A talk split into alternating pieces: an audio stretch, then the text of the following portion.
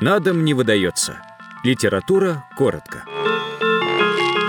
Подкаст электронекрасовки из студии театрального искусства. Владимир Гелеровский. Фрагмент книги «Записки москвича».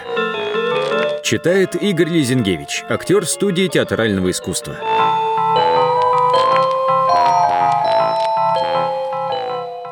Ехали бояре с папиросами в зубах, местная полиция на улице была.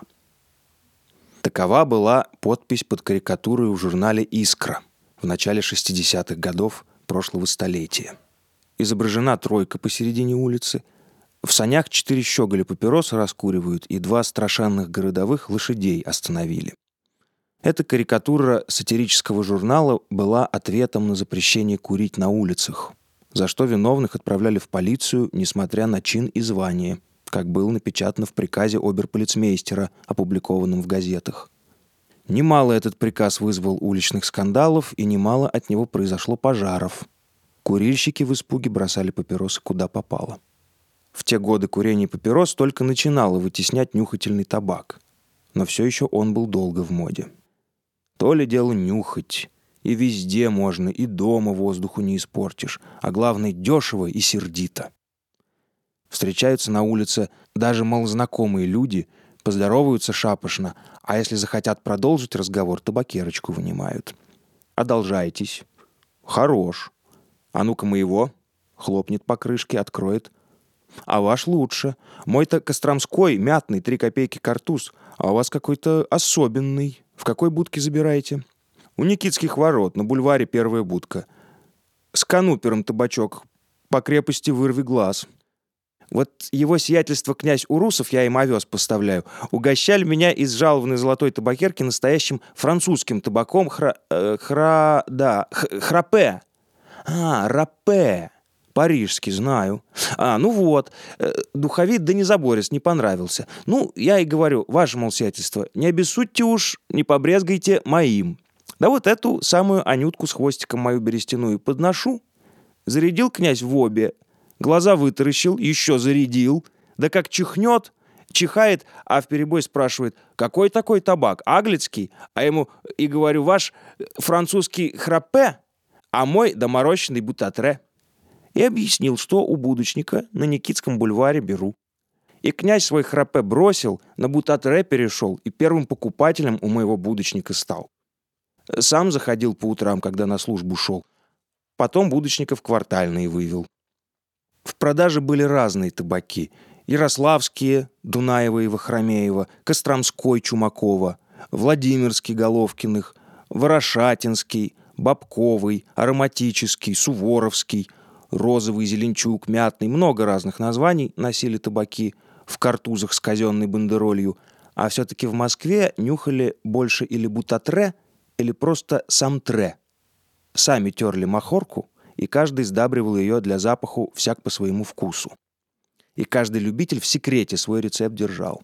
Большинство же нюхало сам тре. Лучший табак, бывший в моде, назывался розовый. Его делал Панамарь, живший во дворе церкви Троицы Листы, умерший столетним стариком. Табак этот продавался через окошечко в одной из крохотных лавочек, осевших глубоко в землю под церковным строением на Сретенке – После его смерти осталось несколько бутылок табаку и его рецепт, который настолько интересен, что нельзя его не привести целиком. Купить пол сажения осиновых дров и сжечь их. Просеять эту золу через сито в особую посуду. Взять листового табаку махорки 10 фунтов, немного его подсушить. Взять простой горшок, так называемый коломенский, и ступку деревянную. И этот табак класть в горшок и тереть, до тех пор тереть, пока останется не больше четверти стакана корешков, которые очень трудно трутся. Когда весь табак перетрется, просеять его сквозь самое чистое сито. Затем весь табак сызново просеять и высевки опять протереть и просеять. Залу также второй раз просеять. Соединить залу с табаком так. Два стакана табаку и один стакан золы сыпать это в горшок, смачивая водой, стакан с осьмою, смачивать не сразу, а понемногу. И в это время опять тереть. И так тереть весь табак до конца, выкладывая в одно место. Духи класть так. Взять четверть фунта эликсиру соснового масла, два золотника розового масла и один фунт розовой воды самый лучший. Сосновое масло, один золотник розового масла и розовую воду соединить вместе, подогретую, но не очень сильно. Смесь эту, взбалтывая, подбавлять в каждый раствор табаку с золою и все это стирать. Когда весь табак перетрется со смесью, его впрыскивать оставшимся одним золотником розового масла и перемешивать руками. Затем насыпать в бутылки, насыпав в бутылки табак, закупорить их пробкой и завязать пузырем. Поставить их на печь дней на 5 или на 6, а на ночь в печку ставить. Класть их надо в лежачем положении. И табак готов. Будочники в те времена торговали беспатентным табаком своей работы и делали это совершенно открыто. Сидели на крылечке и терли алебардой табак в корчаге. Будка, алебарда. Слов теперь таких нет. Алебарды хранятся теперь в музеях, а будку и даже две рядом можно видеть и сейчас, в 1930 году, только против госцирка, на противоположной стороне Цветного бульвара. Они имеют свою историю, давно забытую, как забыта и история их обитателей, будочников, переживших разные метаморфозы. До 60-х годов будочники терли табак алебардой.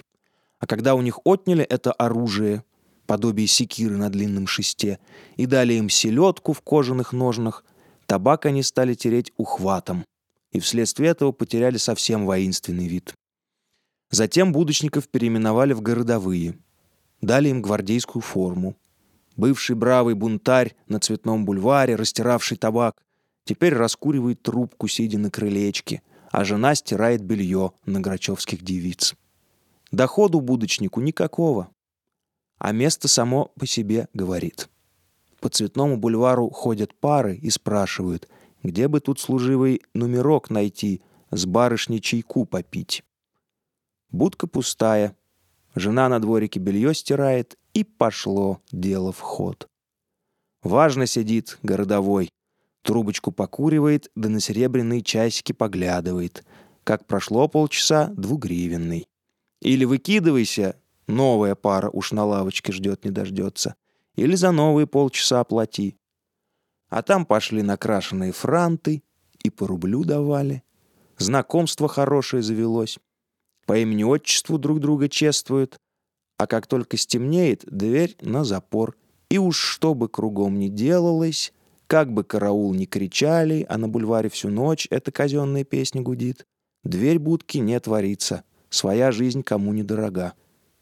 Так и существовали будки еще сорокчеевских времен на Цветном бульваре, пока революция не разогнала полицию и не поселила в них рабочих.